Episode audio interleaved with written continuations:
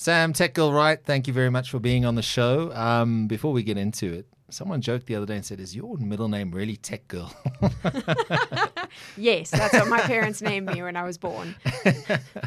no, do you have a middle name? Michelle, actually. Okay, Sam Michelle, right? Okay, cool. But thanks for coming on the show. I'm I'm a fan. I must be honest. I I've got to know you over the, the last few sort of years as we've uh, interacted, but I'm I'm a big fan. I think you've done an amazing job so far. You must be chuffed though with how far you've come.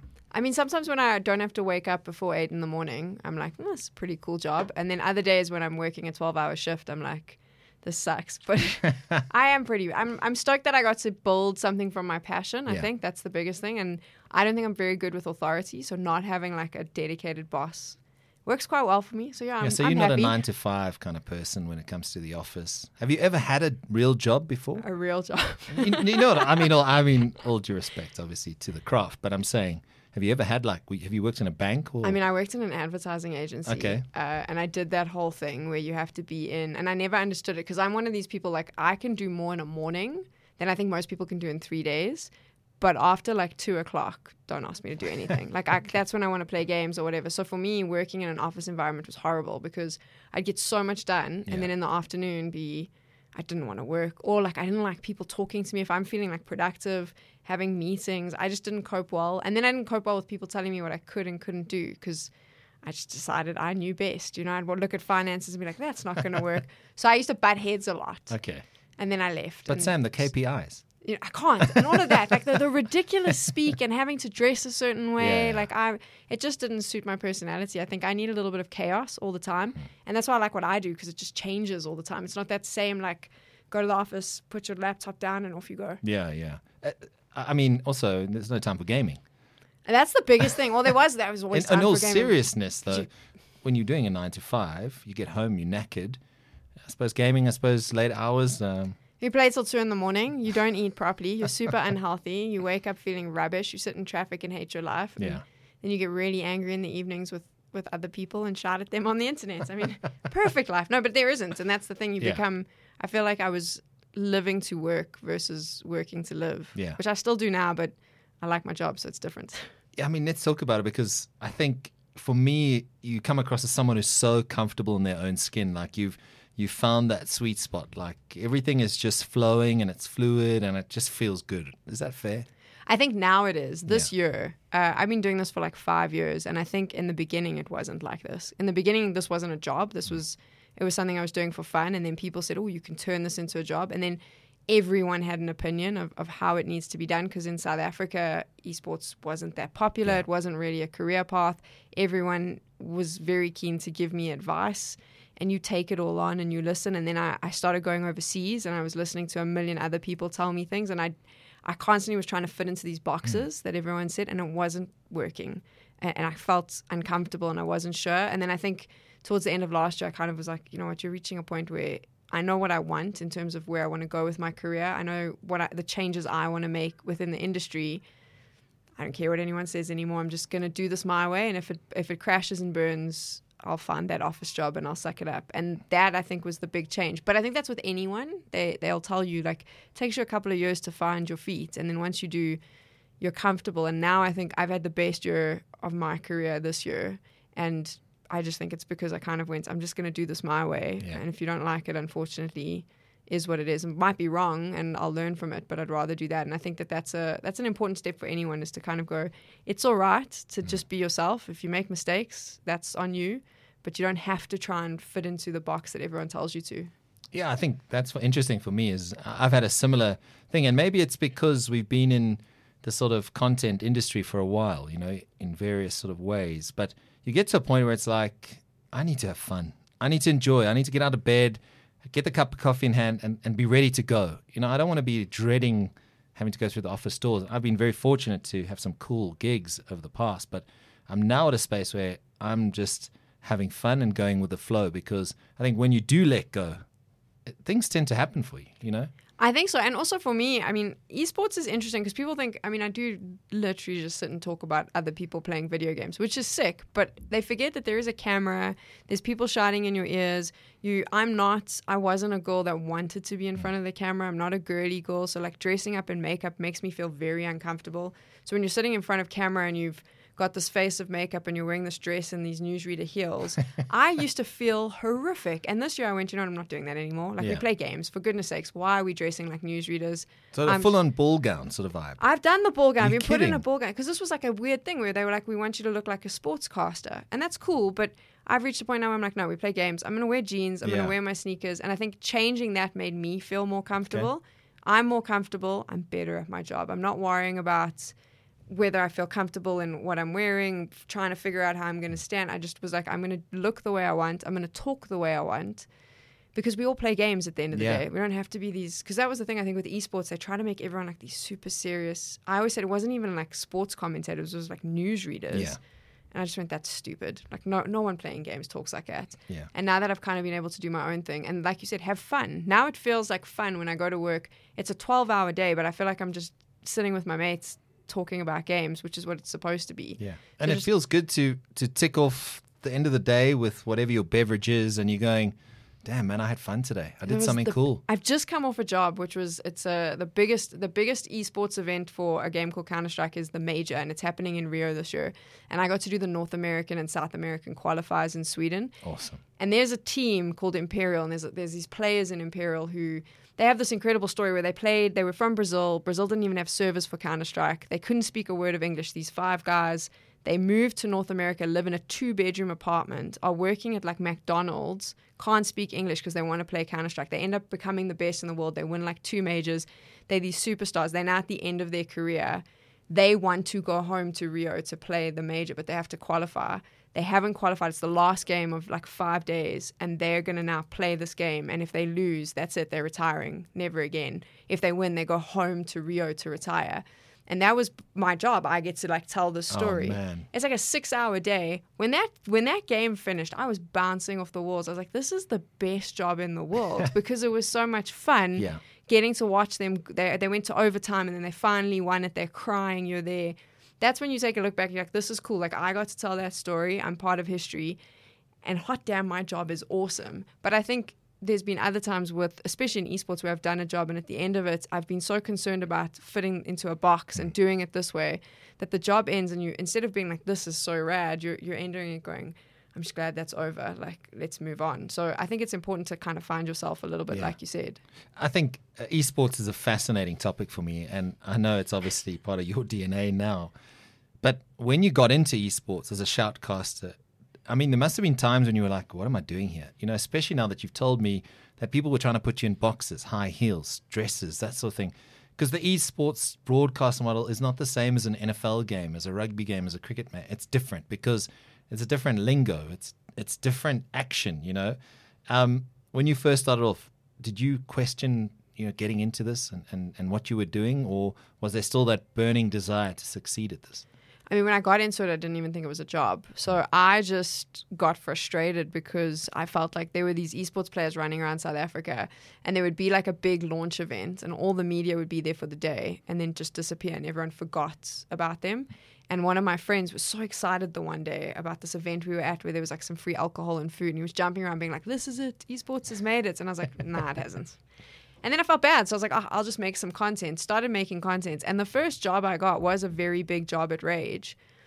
But I knew when they came to me because the worst is they didn't even hide it. They said, oh, we need a woman. That was it. That no one said, "Can you do this? Are you capable? Have you ever walked on a stage with a microphone? Have you ever worn an in-ear?" Spoiler: I hadn't. I had no idea.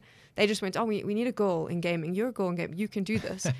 and like I think for me, when I first started, that was something that I just I had a bit of an imposter syndrome because every time I got a job, I was like, "Oh, they're just hiring me because." They need the, I mean, it's a really crude statement, but the token vagina. That was how I felt. Sure. And then it would be like, you must wear this dress and you must wear these heels. And I was like, this is, you don't really care what I say. Yeah, like yeah. this, a, a particular thing. So I think coming into it, that was really tough. And it was very much like, this is the mold because there weren't a lot of women in the scene. And there was no women in South Africa. Overseas, there was a few. Hmm. And they kind of went, cool, look like them, do them. but obviously that's not how it works. So in the beginning, there was a lot of, I was like, I'm just going to keep doing this because it's fun and I want to do it. But at the back of my head, going, you know, does anyone does anyone actually care what I have to say? Am I only getting hired because of this? But I think that's a struggle that anyone has. So it was kind of how I started, just having to fight those demons that were in my head.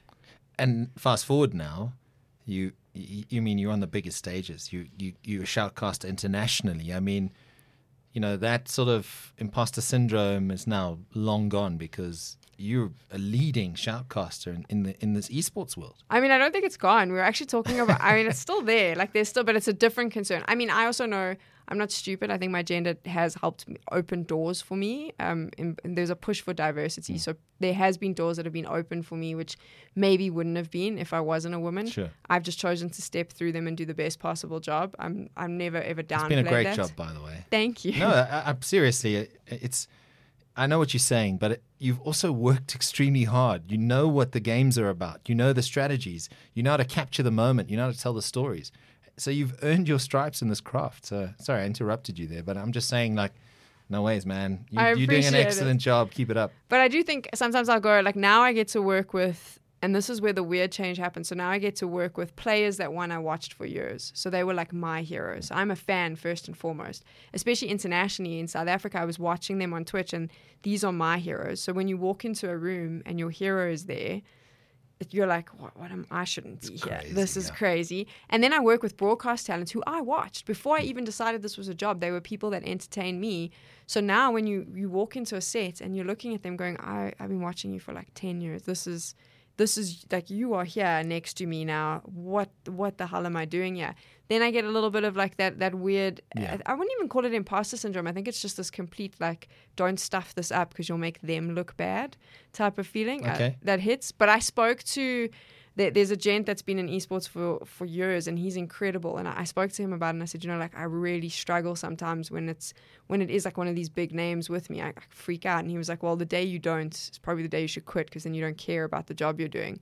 And that's kind of stuck with me because he was like, if you're not nervous and you're not going, I'm scared I'm going to mess up, you probably are done with this career. So that's helped me a bit. Okay. So there's still still, a few nerves. all the time, Yeah. all the it's time. It's healthy. It's healthy. Trust me. Even me, like, I've been fortunate to do this a long time.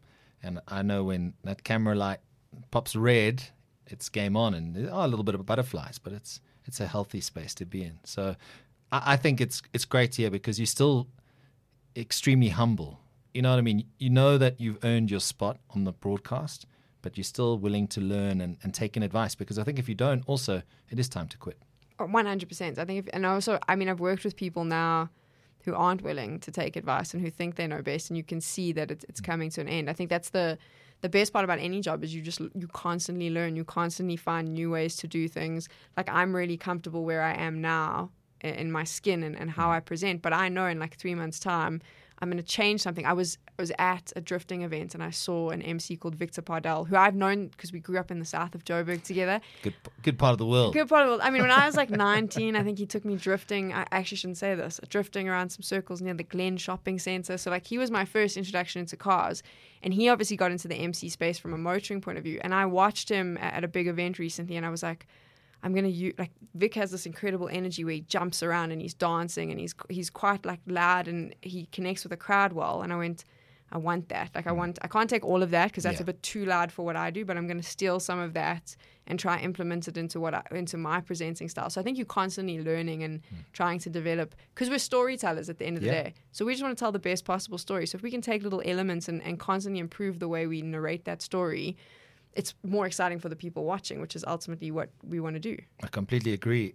And and that brings me to my next question because you've also transitioned. I mean, like streaming on Twitch, right? That you also learn to broadcast, you know, in in a way because you are talking to an audience, you're having fun, you're playing games. Uh, how much did that help on your broadcasting and and sh- you know commentary journey? So interesting enough, I wouldn't say the streaming helped. Uh, the streaming I struggle with actually a lot of the time because you have to engage with a chat live. Do you know what helps? I used to sit and watch these YouTube videos of this. Oh, I can't even remember who it was. This old old dude from the BBC who used to talk about like broadcasting 101, like the super traditional, like step by step. I'm sure they teach it at every like school you go to. and I used to watch him and I'd write down all the stuff he said.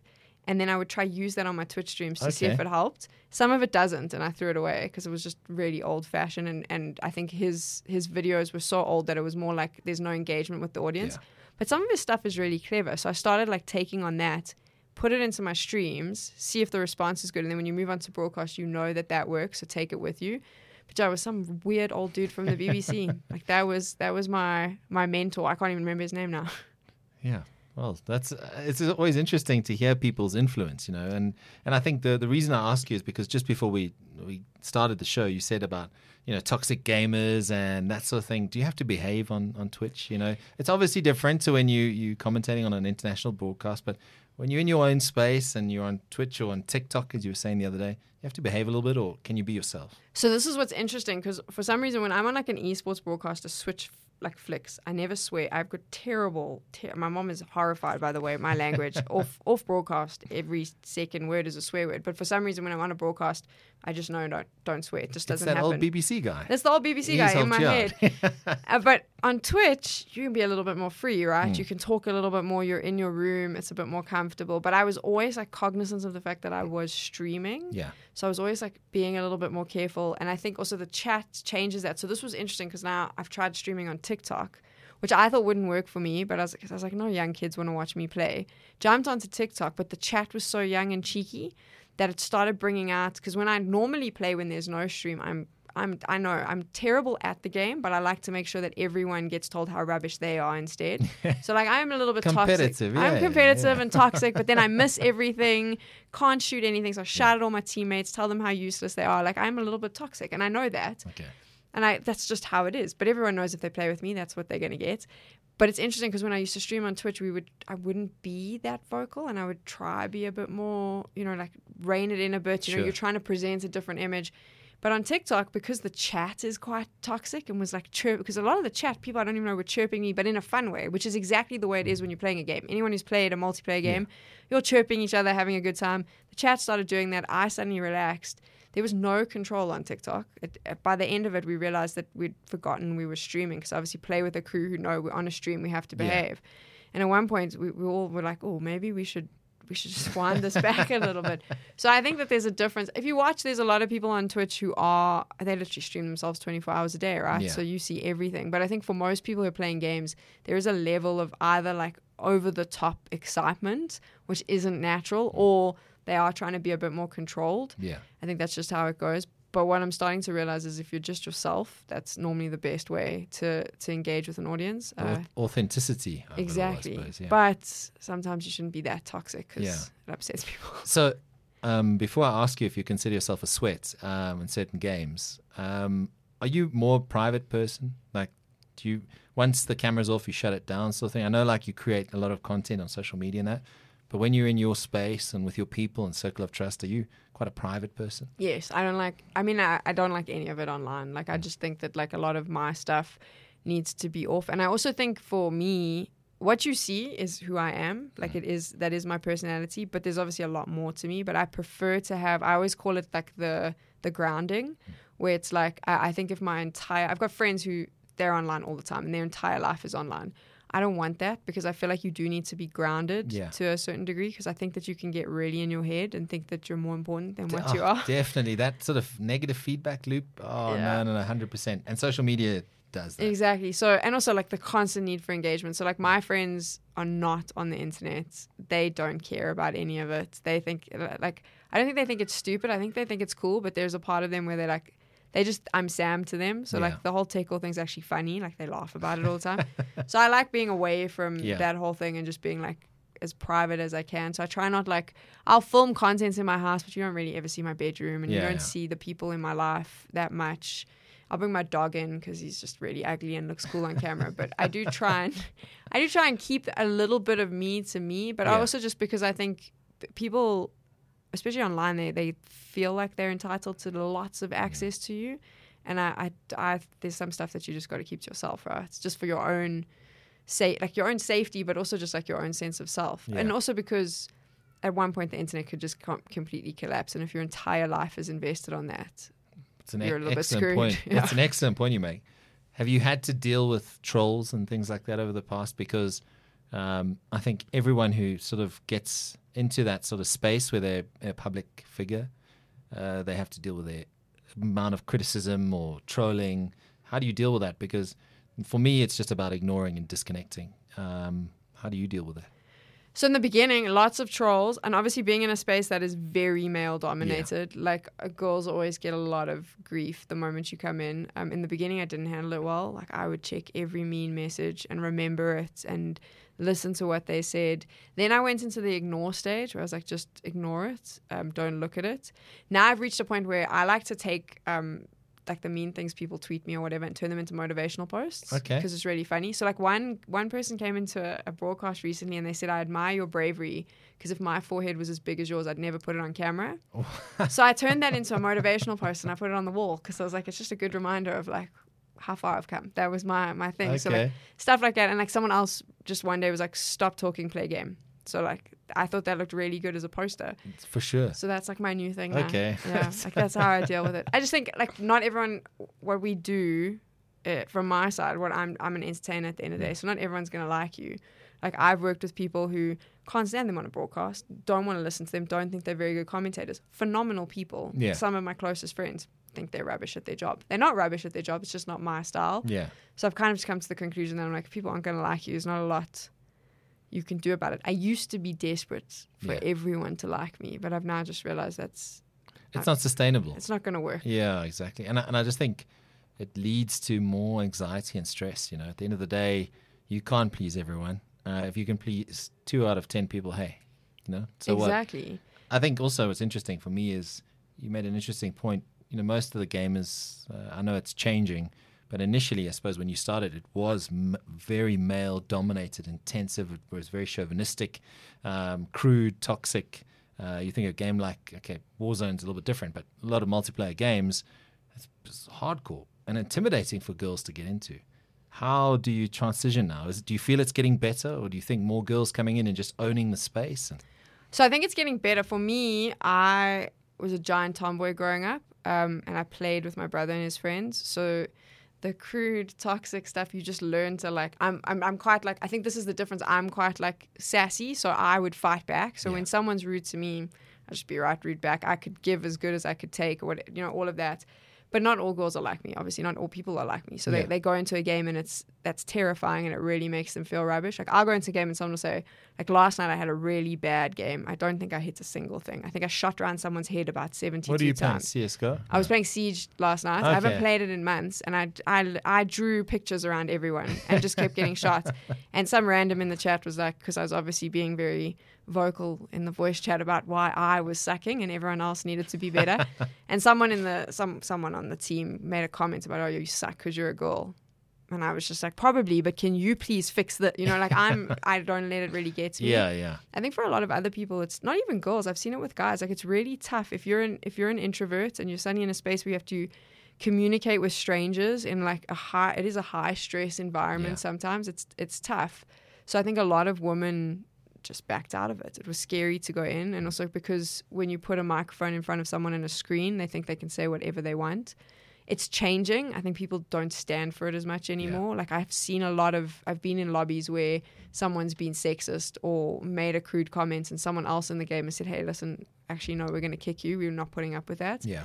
So there are, and there are a lot more women being vocal about playing. They were playing before. So like now, you read all the media reports. They say, "Oh, more women are playing games." No, they were playing before. They're just more comfortable saying, Okay. "I play now," because before there was like this weird stigma about it. But it still has a long way to go because at the end of the day, it is. It's much like social media. It's all anonymous, so everyone can be as mean as they want. And gaming, because of the level of banter, it can sometimes go too far. Yeah. I think. Um, so if you're in a you know, you're playing a game where you're shooting each other in the head. Like people are going to be li- Intense. Y- intense, yeah. you know. so like that, that it does go too far sometimes. Um, but for me, I just I don't care. I just laugh. I can also laugh sometimes. Like when someone says go back to the kitchen, like I don't. Other girls get offended. I just laugh. I'm just like, Yeah. okay, dude, whatever. Like, um, with the the sort of growth of gaming, it's just exploded, and then the the battle royales like it's just insane. Like, and I I get that there's toxicity a lot of the time. Um, please help yourself to some water if you. Thanks, Tyler. My technical producers helped us out here. Um, I just get the feeling that there's always a barrier to entry because some girls tend to um, be in a position where they scared of getting criticism more than abuse type thing, but they want to be part of it because they see how fun gaming can be. How do you sort of get them into that, that space? How do you make them comfortable? Is it purely coming down to the group you're playing with and the experience that you're having? So I think there's like different elements here, and I'm going to talk about the stuff no one ever talks about because th- there's girls that want to get into gaming not because they want to game, but because they've realized that there's like a benefit to them in some way. So they want to be the girl gamer. Either it's a, an attention craving thing, or they think that there's money, and you've seen them. They're, they're sort of the girls posing in their underwear, holding their controllers on Instagram. And like, yeah. I mean, no judge to them here. Yeah, I'm yeah. all about like, you pay your rent however you want, sure. but but there is this sort of there's that group, and then there's the the girls who are a little bit sweaty like me, where we want to go in and you know maybe we suck but we want to shoot everyone in the head and we sure. want to you know we want to be part of the team.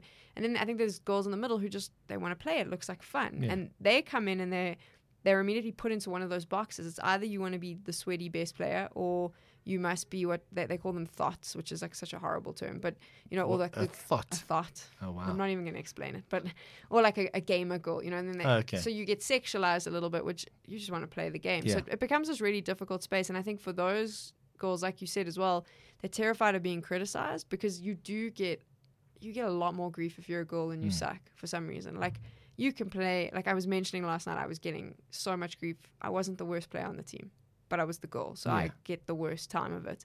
And I, I was also very vocal and shouting at everyone else, but that's another story. But I think a lot of girls feel like, okay, cool, I want to play games, but I have to be really good at it. Yeah. Because there's this weird rumor that like girls suck at games, right? And I don't know where that That's came good. from. That was this is my next question, but yeah, carry I mean, on. This please. is where I don't know where it came from. I don't know where it started, but girls suck at games. So there's this weird thing that I think most women have when they start playing is I have to be better than the men, and I actually think this is like a war. This is not even just games. Like this is life where women feel that they have to like one up a man in order to like not even to to prove themselves, but just to be welcome to the mm. group, if you like. So I do think that that puts a lot of girls off. Mm. I think the easiest way is you've just got to find a crew of people who don't care, yeah. like who just want to play games with you, which is hard uh, if you if you're an introvert and you don't have a lot of friends. Mm. But there's so many groups now, so we have like something called Discord, yeah. which is like a social media place where you can find all these different channels and and join people. I have a Discord channel where like random people know that they can come and play, and we're pretty good about controlling that environment, so we know I like to think over the last few years we've grown a community of people where anyone can come. We've had people come in and have never played a game with us. We drag them in, laugh with them. Now one of them's like ranked platinum and really wow. good at it and she I mean she started and she was terrible. Yeah. But we wanted to create a safe space for her to play and to meet other people. And there's lots of groups like that. But on the other side, there's also obviously lots of toxic groups. Yeah, yeah. But it really is just finding a group of friends um, and playing. And also, you don't have to play multiplayer. If you just want to play a single player, no one ever needs to see how much you suck. You know. See, I'm a big campaign guy. I, I, love campaigns. No, it's an investment, hundred percent. But I've now I am terrible, but like I play Fortnite and uh, the Warzone, and the other day I was teabagged. It was terrible. Like that's how bad I was. Did like, it upset you? Yeah. No, I was like, what is I that guy doing to me? I, I didn't realize about that. I this is like completely off. Someone got very upset. I like teabag because I'm toxic. Maybe uh, it was you. probably was me. Uh, and someone got very upset with me the other day and was like, as a woman, you shouldn't be doing that because it's tantamount to sexual assault. Well, that's an interesting one. That's so. I don't. I was like, okay, so I don't. I don't ever want to. I was like, okay, if that's how you feel, I apologize. Like, I never meant yeah. to do that. But on the other hand, I was like, but you know, we're playing a game where we're shooting each other with guns. Yeah. Like, I, I'm struggling here because this is my way of having fun with you. Yeah, it's but banter, basically. Me, yeah, it's right? banter. But now you've made me feel uncomfortable about everything I know about what to do when I play well. So I think it's just sore loser. Like move on because you die the next game, reset. but know? I was like shooting people in the head. So yeah, yeah. now I've become. I still do it, but I'm just a bit more cognizant of the fact that it may upset people more than I know.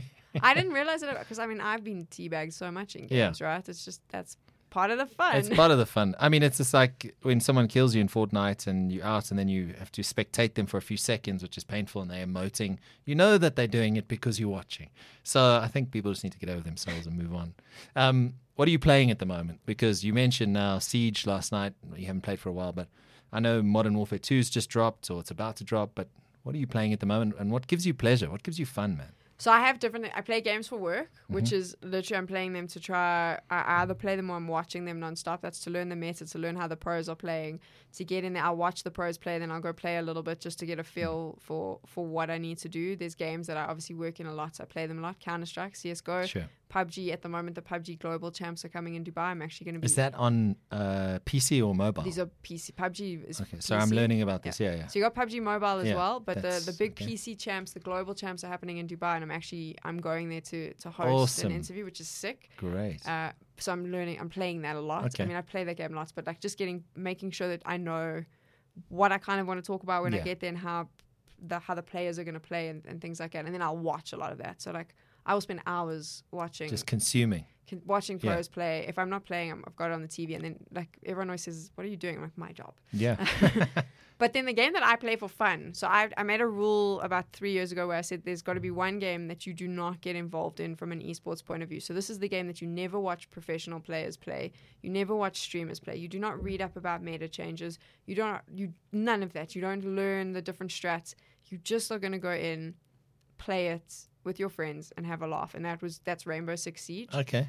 So the problem is now though my friends have got very invested and they've watched all the pros and like learned all the strats and whatever. So they get very upset with me. But I was like, I need a game where I can just go have fun and I'm not because I'm always constantly thinking about from a work point of view, Yeah. like, oh, that's a clever spot. Must check if someone's used that and things like that. Siege is the game that I play.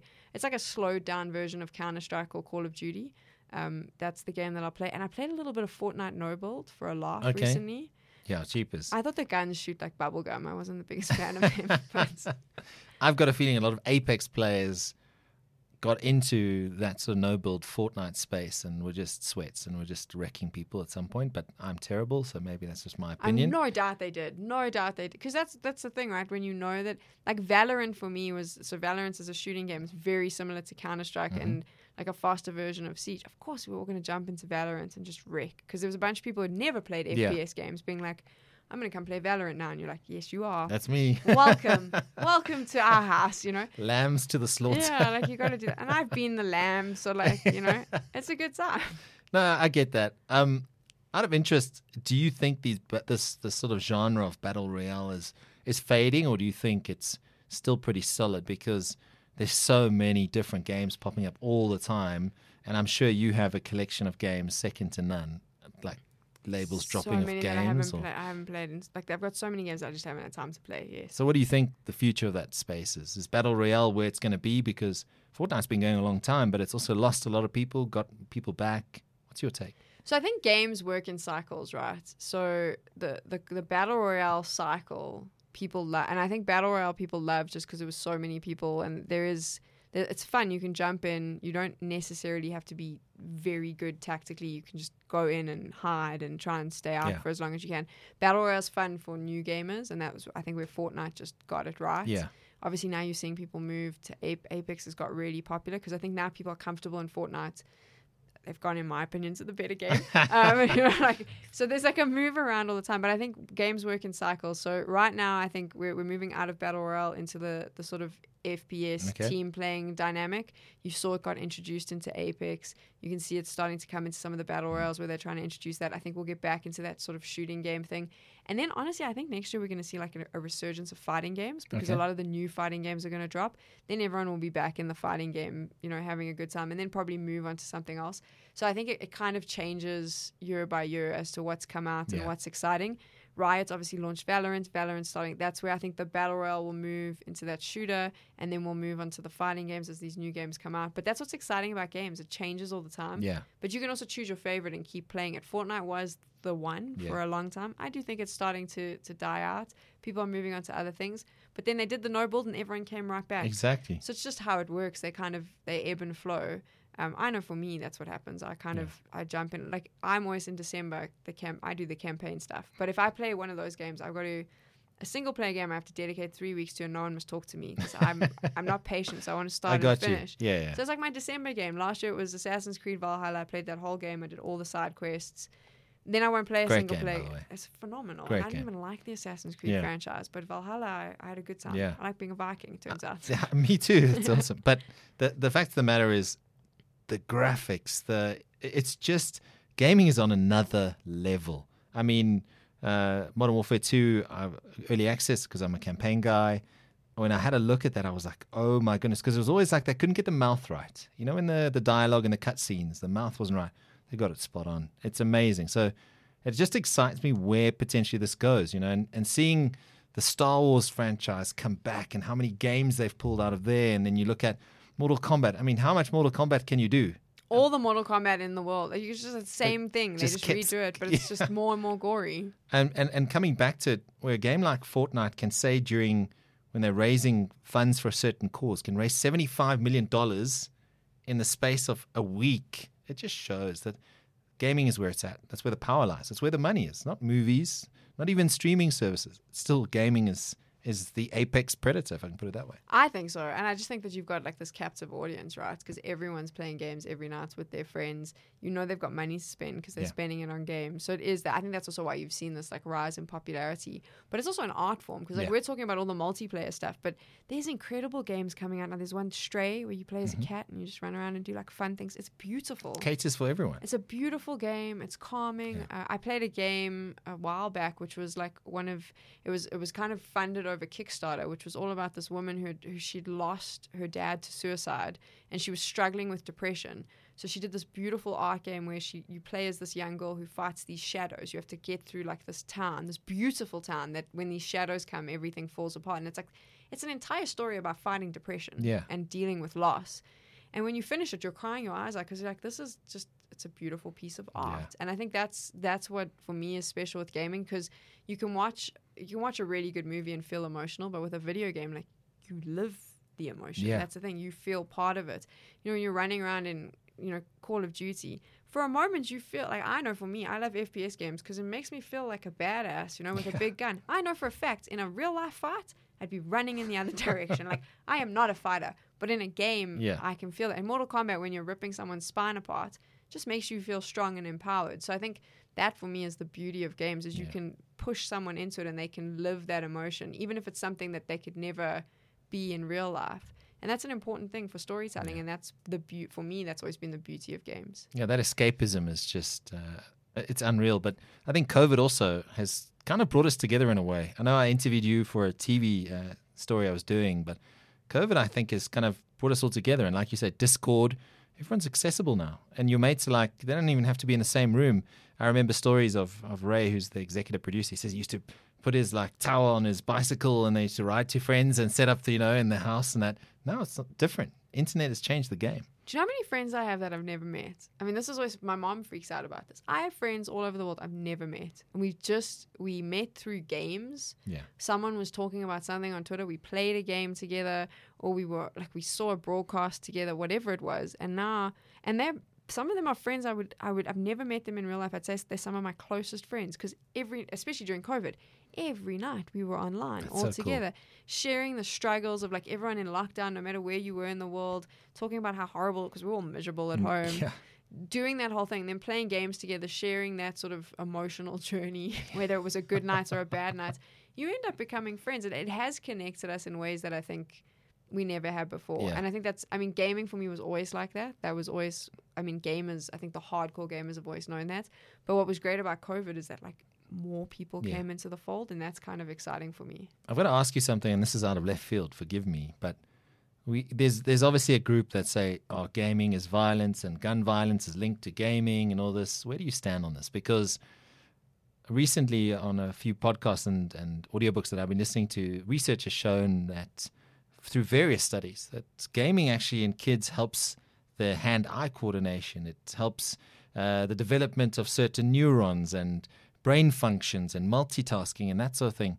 But there's still this angry group of people, and it's a very big group of angry people group of angry who equates gaming, especially the Call of Duty stuff, Apex, whatever it is, to gun violence. Where do you stand on that? So it's difficult for me because so growing up as kids, my dad was he was a big gamer. So when from a young age, we What did he game? What my did he, dad yeah, played what did he play? Diablo, Doom, Lara Croft, Mortal Kombat, Oh man, Red Classics. Alert, Command and Conquer, like all. And from a young age, we we uh, we weren't allowed to like some of them we weren't allowed to play. Like Doom, we weren't allowed to play, but we sat. I remember sitting on my dad's lap and I could hit the space bar to jump playing Doom, which is about killing sa- satanistic demons Yeah, with yeah. massive big bazookas, you know.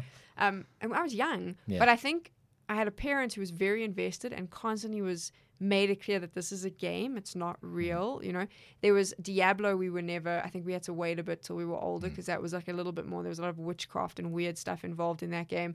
Like, so he was always with us. I mean, we were playing Mortal Kombat. I remember playing Mortal Kombat Three was the game that like got me into gaming when we were like ten or eleven. We were ripping people's heads off. But I feel like because uh, my parent, my, my dad was very invested in it. We we kind of understood that it wasn't real. It was just a game. Yeah. And growing up, I think if you look like for both my brother and I, like we that that violent aspect didn't really taint us. And a lot of my friends who play games, not the case. But I wouldn't I wouldn't write it off and say, oh, gaming doesn't cause that. I think that it can. I think that if you're in an unhealthy in an unhealthy environment, if you've got the wrong sort of parental advice, if you've got the wrong elements around you, and then you're playing a game where you're shooting people in the head, no doubt it's going to create a monster. Yeah. But I think for the majority of gamers, they're well aware that this isn't real life. Yeah. Like we're not. This is you're having fun. You're shooting. It's cool. You you know. It's but it's not real. I think that the small group of people that we've seen take it into the real world. I wouldn't say the gaming is the cause. I think gaming aided it, but I think that the cause was probably much deeper and more Yeah. if you look at what was happening at home. But at the same time, saying that, I'm constantly shocked by parents who come to me to tell me about their kids playing Fortnite because they'll be like, "Oh, my kid's addicted to Fortnite. You know, they, they're playing it all the time. They got hold of my credit card. They bought all this stuff." And then I always be like, "Well, how old are they?" No, he's eight. I'm like, "Why? Yeah. why is your eight-year-old playing Fortnite?" And also, my favorite is always, "Do you know what Fortnite's about? Do you know what the game? Oh no, it's just these cartoons. They dance around." I'm like, "Okay, let's have a seat and explain." Yeah. You know. So I think that there's also that of like understanding what your kids are playing Yeah. and being a little bit more. I don't think you should stop them. I know some people are very strict about age restrictions. My dad never was, but we were always. It was a controlled environment. He was always with us, and in terms of like playing online with strangers, that just wasn't done when we were younger. And when we got older, we had to play with him. Yeah. Um, and I play with like now. I've got a lot of kids who will come and play with me, but I their parents. I know their parents. I've spoken to their parents. If we play like with my that some of my friends who play with me, we all know like okay, this kid's coming in. We know Yeah. this is you know 13, Let's turn 14 it down a bit or whatever. keep it controlled, make sure that they're having fun. We Yeah. don't ever want them to be sweaty. So I just think it's about parents taking a little Yeah. bit more interest. So no, I don't think games cause gun violence, but I mean I do think that they can contribute though in the wrong setting. Yeah, I think as someone who's an advocate for gaming, you know, at the end of the day, these sort of things are going to come up, you know, and it's something you have to deal with. Um, but when you're not, because you do, your hobby is your job, you know, and, and similar for me, it's difficult when people ask me, "What is your hobby? What do you do to relax?" So, so what do you do to relax, or is it because you've got your Rainbow Siege Six that you go to the game, or do you Do you have know hard? downtime? Or I'll be honest, you know what's hard for me now? This is one thing that I mean I think you'll understand. This was my hobby. This was what I did to relax. Now it's my job. Hmm. Sometimes now during my downtime, I don't want to play games anymore. Like I'm, and that's a your fans are going to be upset. And they they know. I've told them like there's there's times. I mean, I I, I went on a, a spree of like travel for work, came home, and I think I had like a month off, and I just I was like I don't I don't want to switch on the console. Like my console that didn't get my PC didn't get switched on. I was like I don't want to I don't want to see it. I don't want to play it. I just I need to be away from that, which is tough. And I think that's the the downside to turning your hobby into your job. Yeah. Um, but other than that, like my, I, it's a hobby, but it is also for work, I suppose. I go to the gym now. I've got really involved in like fitness and this need to be strong. That's great. You're Yeah. in great shape. You're Thank looking you. great at the moment. Yeah, I just want to be fit. Like this Yeah. was, I was like, I want to be strong. The original motivation was if there's a zombie apocalypse, I realized I cannot physically pull myself up. So if I had to jump onto a roof to get away from zombies, I cannot physically pull myself up. So this became That's my a thing. good starting point. That was my know? starting point. I was like, if this happens, I'm gonna die. Yeah. So let's fix that. Um, and that was why I started that. But that's been really good for me because I think one, it gets me away from sitting. Um, and that's like a, a hobby for me that's completely outside of gaming. And I'm very, my phone is off and I'm not involved. Your time. it's my, that's exactly it. So that I would say that's my hobby. I go like I go to the gym once Good a for day. you. Learn to box. That's my new thing as well. Nice. Obviously, all the Mortal Kombat. Um, You got it exactly. boxing is like that's actually like my new favorite thing. Like I'm really invested in boxing as a sport as well because I didn't I was I didn't think anything of it. I was like oh, it's just a bunch of dudes hitting each other and women, and now I realize that it's really hard. Um, Yeah.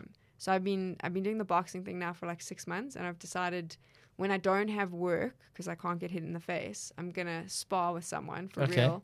Because someone told me that you don't know if you love boxing until you've been punched. 100% agree. So I'm going to get punched to Okay. I feel. Yeah. All right. That's well, my new hobby. Good luck with that. Um, and then maybe some white collar boxing. Who knows after that? You know, I was like thinking because there's all these celebrity boxing matches. So I was like, maybe I'm in there. You know, I I don't think I think once I get hit, I'm going to be done with it because I'm not a fighter. You can say I've done that. Move Yeah. on. Cool. But the fitness is amazing. The hand-eye coordination, just learning that craft. It's it's amazing. But you know what's interesting is like there's so many. I obviously I work with a lot of professional gamers. The best professional gamers are very very fit, which is so interesting because you presume that they're going to be these really overweight guys drinking their energy drinks, eating their crisps.